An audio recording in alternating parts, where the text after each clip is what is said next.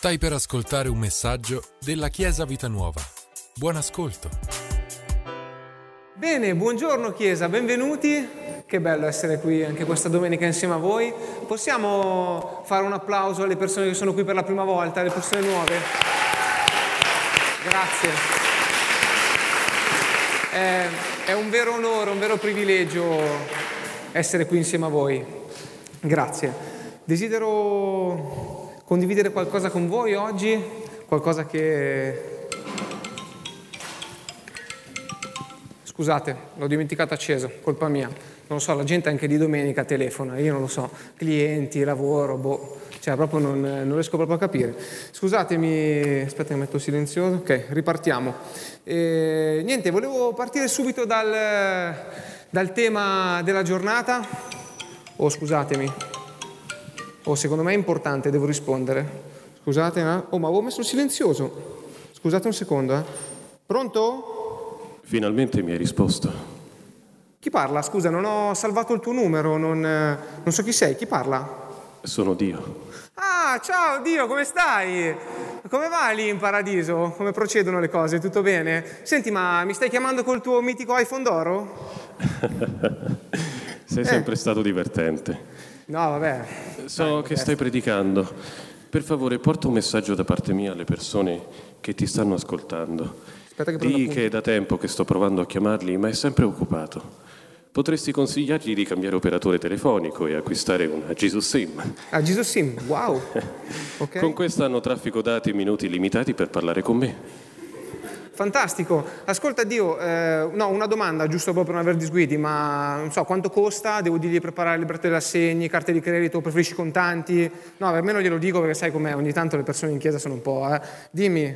Digli di stare tranquilli. Ho già pagato un prezzo molto alto per tutta l'umanità. Ah, caspita, guarda, tu sei proprio il numero uno, sei veramente un grande. Ascoltami, no, volevo solo chiederti una cortesia. Posso continuare a predicare oppure... No, dimmi tu, eh.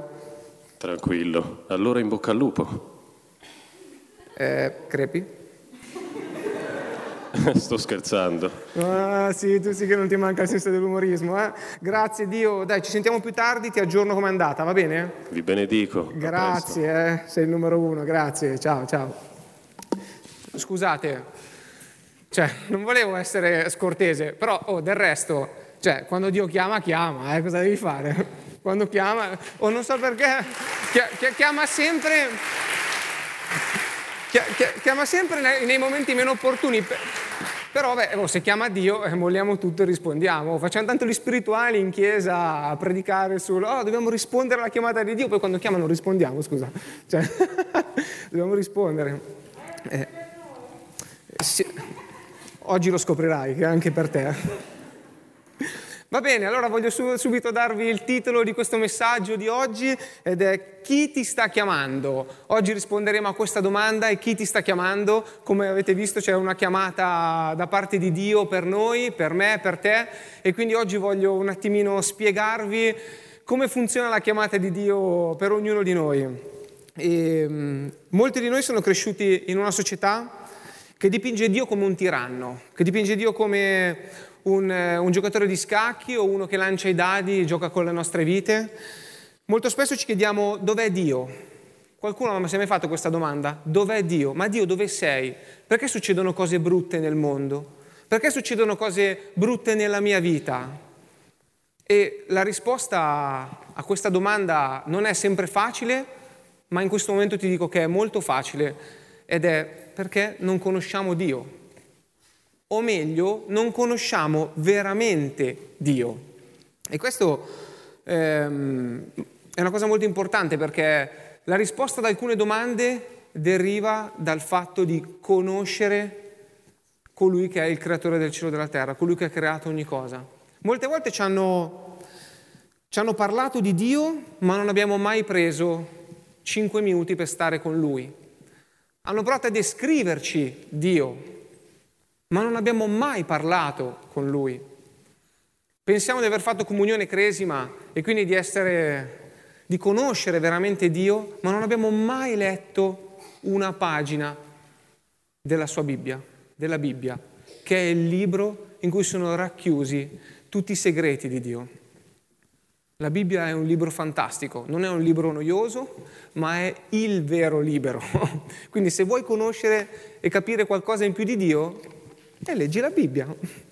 Quando esci fuori, passi da Maurizio, te ne regala una, non ti preoccupare, e inizi a leggerla.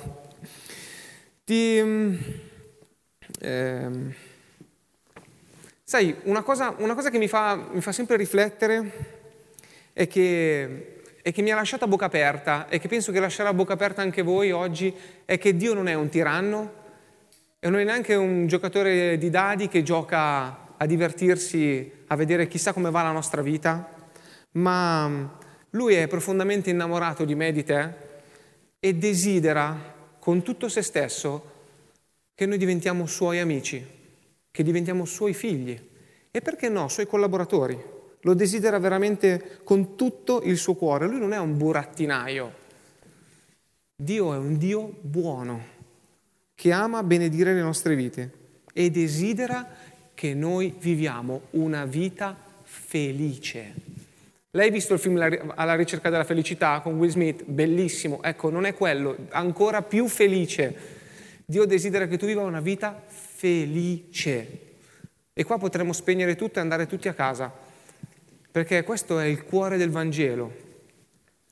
Questo è il cuore dell'essenza di Dio, che noi viviamo con Lui una vita felice, piena di gioia e di soddisfazione alla Sua presenza. Se oggi sei qui è perché in fondo in fondo, anche se sei qui per la prima volta, in fondo in fondo dentro di te, anche nell'angolino più remoto del tuo cuore, hai una percezione che qualcosa esiste, che esiste un Dio. Magari non l'hai conosciuto, appunto sei qui per conoscerlo, magari appunto come ho detto prima non hai mai letto la Bibbia, ma senti dentro di te che qualcosa esiste, che qualcuno esiste. E, e Dio in questo momento, proprio come è arrivata la chiamata prima a me, è qui e sta chiamando te, proprio te.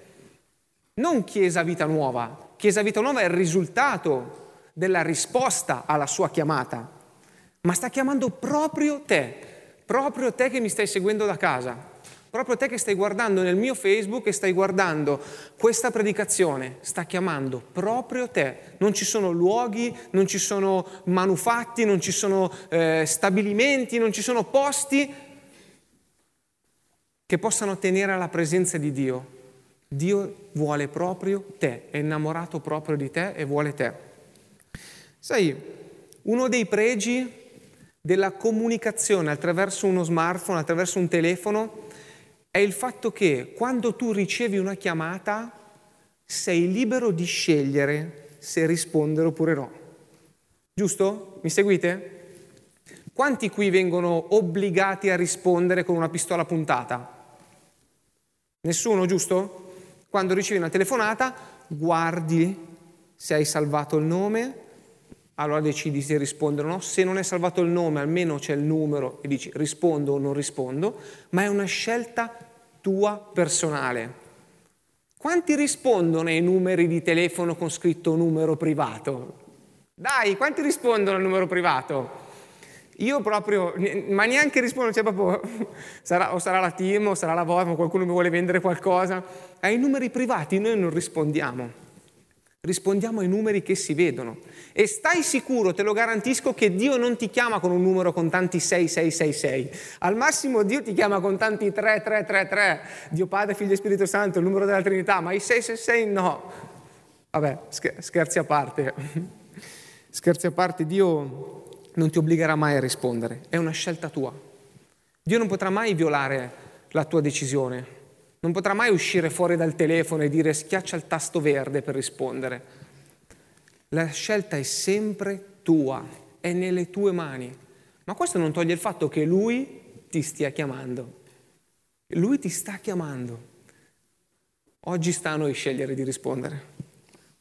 E, e se stai venendo in chiesa e se stai scegliendo e se stai credendo perché tutti lo fanno, e non perché tu hai scelto di farlo, allora forse è meglio che non lo fai, perché non avrebbe senso farlo perché lo fanno gli altri. Ma se non lo stai facendo perché ti vergogni, o perché hai paura dell'opinione delle persone, oggi è il momento giusto per farlo, per scegliere di schiacciare quel tasto verde e dire oggi scelgo di risponderti. E quella risposta su quell'iPhone, su quel Samsung, su quel Huawei del tuo cuore, della tua vita spirituale, produce una grande emozione, una grande esplosione di felicità per te. Se hai bisogno di un lavoro, ecco, Dio te lo provvederà. Se hai bisogno di guarigione, è Dio che la provvede. Se hai bisogno di qualsiasi cosa, è papà, è Dio che rispondendo a quella chiamata ti fa entrare dentro in un luogo fantastico, in un luogo celeste, in un luogo bellissimo. E c'è grande festa, grande festa. Voglio farti un esempio. Quando ero giovane, adesso non sono vecchio, cioè 30 anni, 32, eh, quando avevo 16 anni, ero adolescente, eh, mi capitava spesso di combinare un sacco di disastri. Quindi facevo un sacco di disastri e mi ricordo che mh, dentro di me c'era una, diciamo, un'innata concezione di Dio, perché io non avevo mai sentito parlare di Dio come lo descriviamo, come te lo sto spiegando oggi.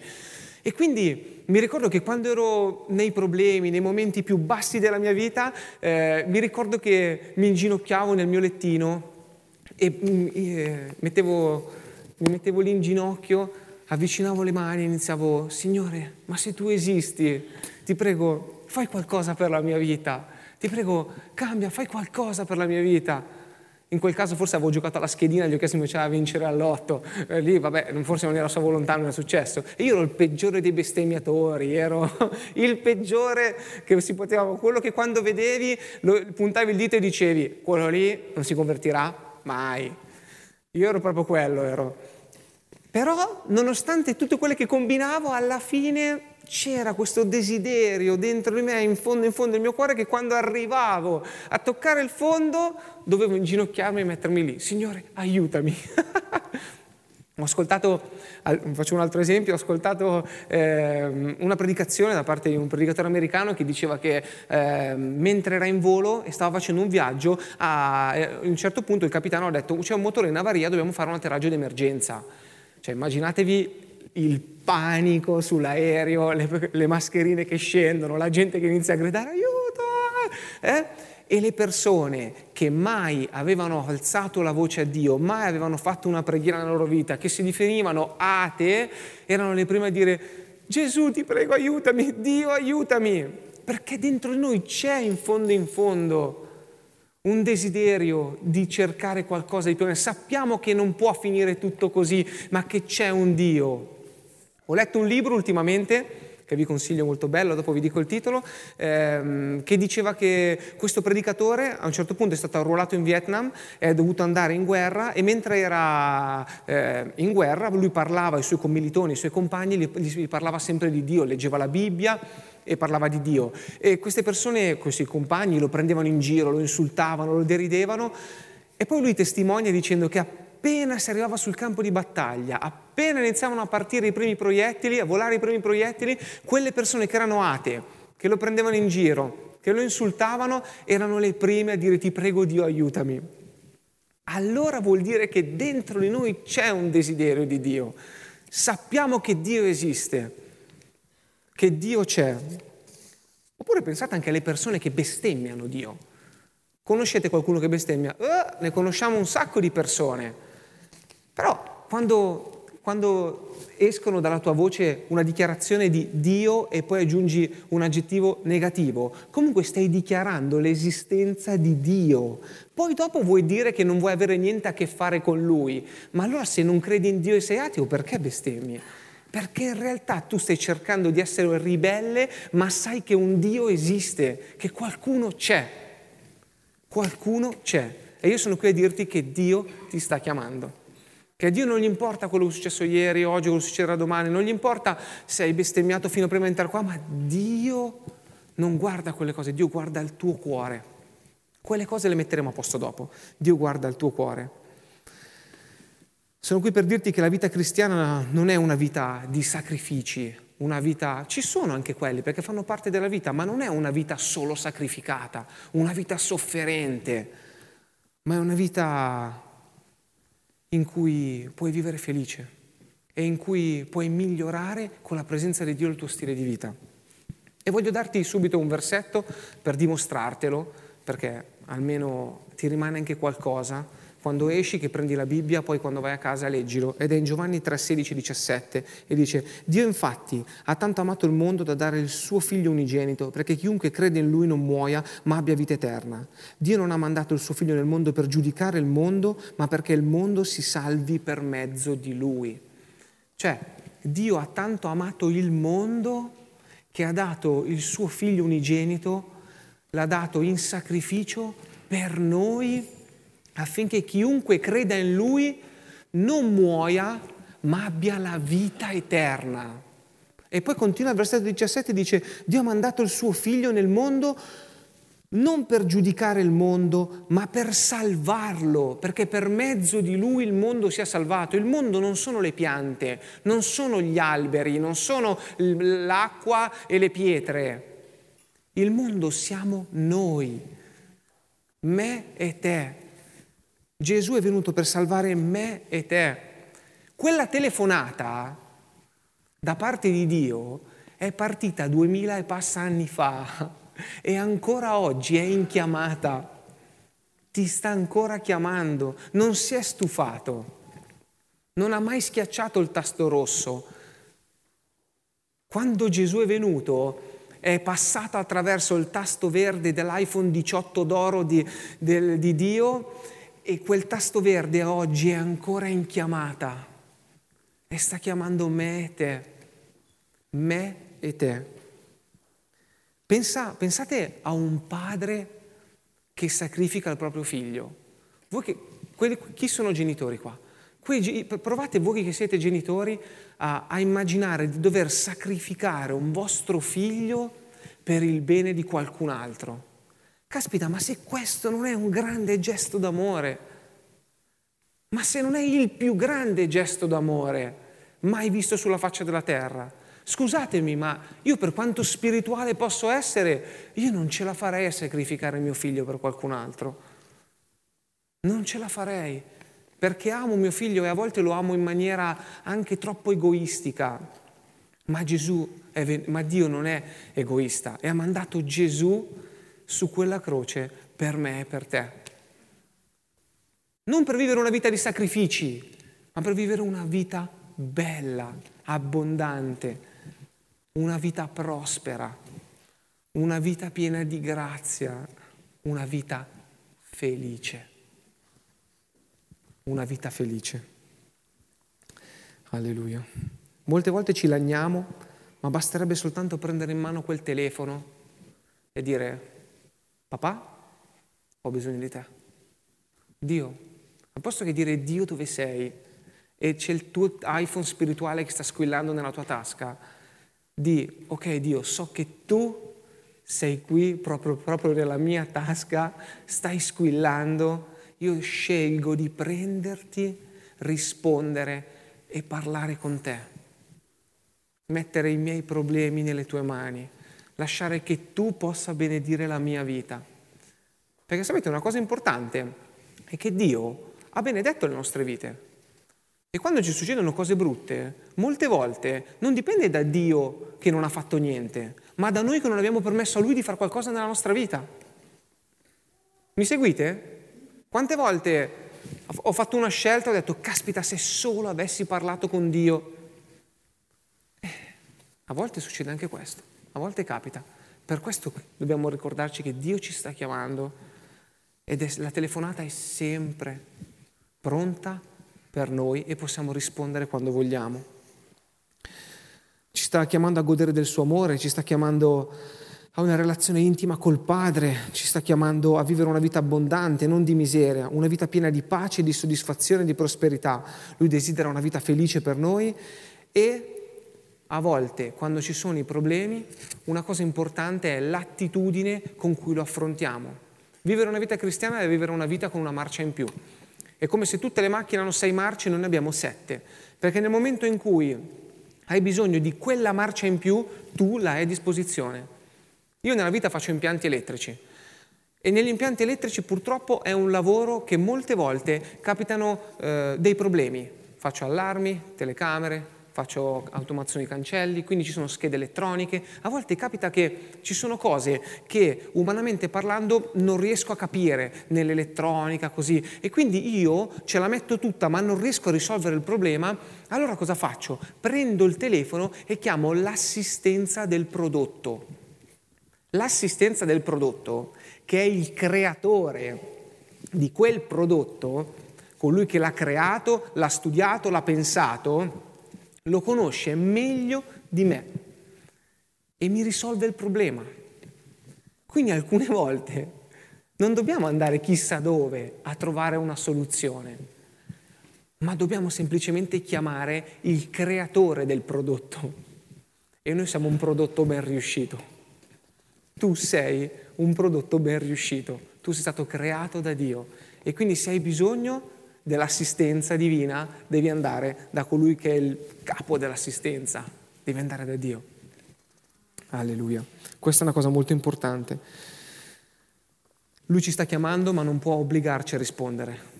Non smetterò di dirvelo oggi, non può obbligarci, perché sennò non ci sarebbe libero arbitrio. Sarebbe una cosa forzata. Provate a pensare a un matrimonio combinato. Una volta, adesso non c'è più questa, ma una volta, in alcuni paesi del mondo sì c'è ancora, ci sono famiglie, la famiglia dello sposo e la famiglia della sposa scelgono chi, come, dove e chi si devono sposare. Magari questi giovani non si sono neanche mai visti, non sanno neanche che viso hanno l'uno con l'altra. Eppure secondo voi ci potrà mai essere in quel matrimonio un vero amore? Secondo me no, perché è un matrimonio combinato. Non l'ho scelto io veramente, ci potrà essere della simpatia, ci potrà poi essere, poi magari potrà anche sfociare dell'amore per queste persone, ma solo il fatto che non l'ho scelto io già mi sta dando fastidio. Se io dico a mio figlio Paolo, vai a destra, stai sicuro che lui va a sinistra? Sicuro. Paolo raccoglie quella cosa da terra, ne butta per terra un'altra perché dentro di noi c'è anche quest'indole, un po' ribelle, un po' ribelle, un po', un, po', un po', adolescenziale. Tutta la vita c'è quella, quella, quella sorta di adolescenza che rimane dentro di noi. Ed è per questo che è importante scegliere noi. Io non sono qua a dirti devi convertirti perché altrimenti succederanno delle brutte cose nella tua vita. No. Io sono qui a dirti scegli di farlo perché tu lo devi decidere perché con papà sarà come un matrimonio. Sceglierai di amarlo, ma perché lo ami tu, non perché qualcuno ti dice devi amarlo. Mi seguite? Ci siamo? È difficile? No, vero? Ok. E, ehm, voglio raccontarvi brevemente una parabola, che è la parabola del figlio prodigo.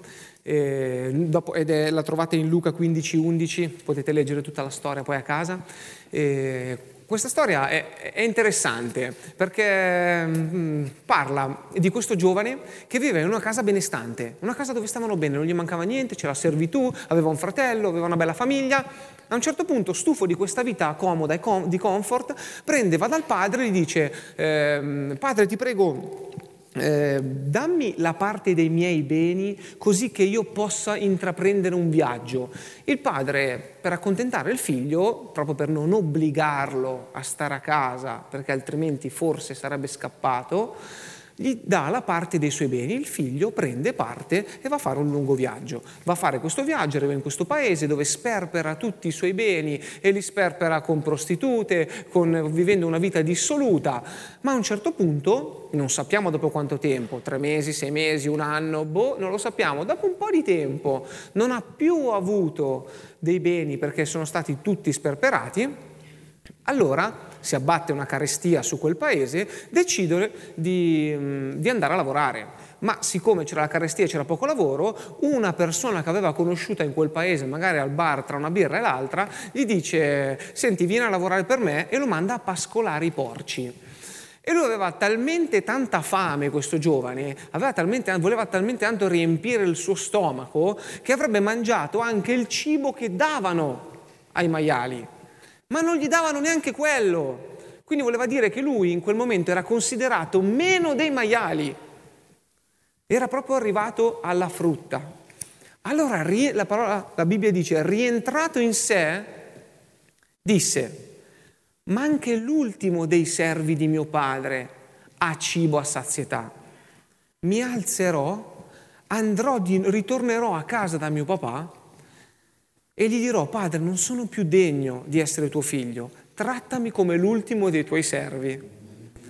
Allora si alza, si incammina, fa per andare a casa. Quando era ancora distante da casa, il padre lo vede. Molto probabilmente il padre era alla finestra, magari lo stava aspettando, lo stava cercando, non lo so. O magari il papà tutti i giorni stava quelle due ore sulla balconata per vedere se ritornava questo figlio. Ma sta di fatto che il padre non si era mai dimenticato di quel figlio, ma neanche gli aveva mai obbligato a rimanere lì. Gli ha detto fai le tue scelte, ma sappi che quando tornerai a casa io sarò qua. Il figlio ritorna a casa, il padre scende, gli corre incontro, lo abbraccia, lo bacia, gli dà dei sandali nuovi, lo veste, lo lava, gli dà un anello al, al dito, gli ridà quella sua regalità, gli ridà quella dignità da figlio. E il figlio rimane stupito perché gli dice, papà, io non sono più degno di, di far parte della tua casa, ho sperperato i tuoi beni, ho, ho combinato un sacco di disastri. Ma il padre lo riaccoglie a braccia aperte, con amore, con grazia. Non lo fa sentire in colpa. Anzi, vi dirò di più, decide di fare una festa per questo figlio che torna a casa. E fa una festa e uccide il vitello ingrassato, dice la parola. Che come dire, facciamo una festa e facciamo il banchetto di Natale, facciamo, anche se non era Natale. Facciamo una grandissima festa per questo figlio. Ma quando è arrivato a casa il figlio, il padre non gli ha detto confessa i tuoi peccati. Quando è tornato a casa, il padre non gli ha detto contiamo quanti peccati hai fatto e commesso per vedere se sei ancora degno di entrare in casa. No, il padre ha aperto le sue braccia, ha corso incontro, l'ha abbracciato perché era suo figlio e gli ha detto vieni, probabilmente era sporco, denutrito, di sicuro non aveva un buon odore perché pascolava i porci, ma il padre non si è tirato indietro dal fargli sentire tutto il suo affetto e tutto il suo amore. Questa è una chiara rappresentazione di Dio per la nostra vita. Se oggi tu che sei a casa o che sei qua, scegli di rispondere a quella chiamata, di schiacciare quel tasto verde e dire, ok Dio, ho capito, fammi capire di più. Dove sei? Sei qui? Eh? E inizia a parlare con Lui. Allora in cielo, Dio, altro che vitelli ingrassati, inizierà a fare festa, banchetti su banchetti, cibo su cibo, gli angeli che saltano a destra e a sinistra, solo per te. Noi non ci possiamo immaginare quello che succede quando una persona sceglie di diventare figlio di Dio. Perché nessuno può obbligarti a diventare suo figlio, tu puoi solo sceglierlo. E io non sono qui per obbligarti, sono qui per spiegarti come funziona perché tu possa fare la tua scelta. Tu devi fare la tua scelta. Questa è una cosa molto importante. Per Dio non esistono figli di serie A e figli di serie B, esistono solo figli. E Lui desidera che tutti i suoi figli stiano bene. Stiano bene. Alleluia, molto bello. E, ehm, sapete una cosa che mi fa, mi fa molto sorridere? Quando combinavo un pasticcio, ma ancora oggi, eh, non, non mi vergogno a dirlo, quando combino un pasticcio o combinavo, perché prima ne combinavo un po' di più, alla fine cercavo di risolvere in tutte le maniere, ma do, dove finivo sempre? Finivo sempre a casa da papà. Andavo a casa da mio padre e dicevo papà, ho rotto la moto, papà, sono caduto, papà, mi ha beccato la polizia. No. Eh, mio padre notti insonne.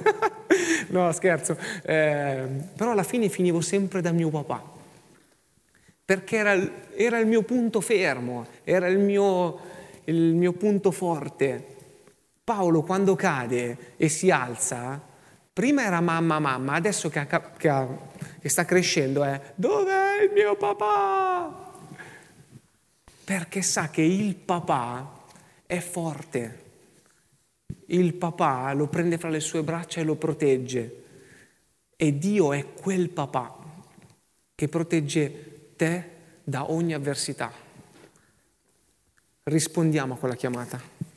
Scegliamo di rispondere a quella chiamata. E, ehm, tanto il gruppo Lode può venire su. E un, ehm, una cosa molto importante che voglio dirti, anche te che sei a casa, non dimenticartelo, è di abbandonare quei sensi di colpa. Chissà quante volte magari hai, hai sentito quel telefono squillare e non hai risposto perché ti sei sentito indegno, perché avevi sensi di colpa e dicevi no, cioè Dio è Dio. Scherzi, io cioè, non sono degno neanche di, di poter minimamente rivolgere la mia parola a Lui o il mio sguardo. No, no, quella è una concezione sbagliata. Dio desidera proprio che nel momento del bisogno tu porgi il tuo sguardo a Lui. Lo desidera proprio.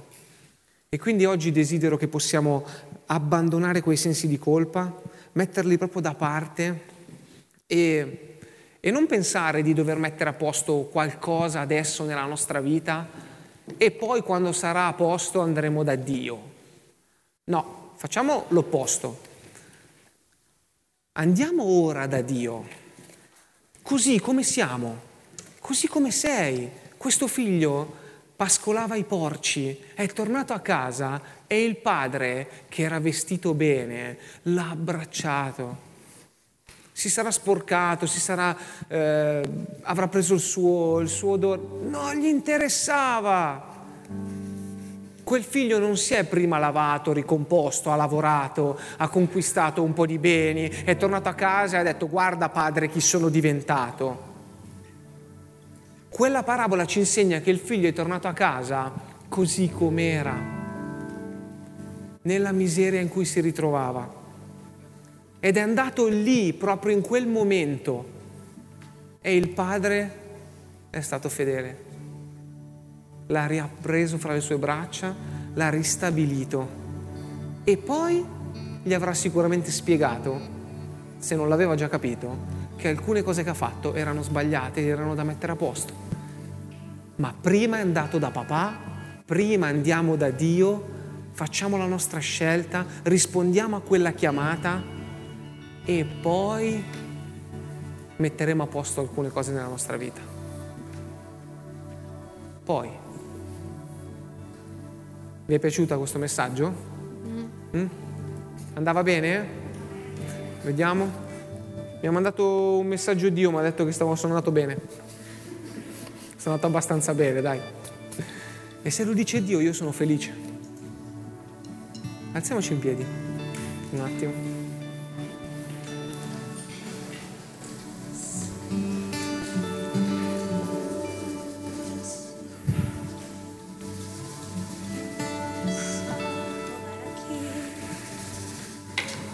Oggi, oggi desidero che, che possiamo rispondere a quella chiamata da parte di Dio, a quella telefonata che arriva dritta dritta al tuo cuore. Oggi se sei a casa e hai ascoltato per la prima volta una predicazione di questo tipo, ti dico scegli di rispondere.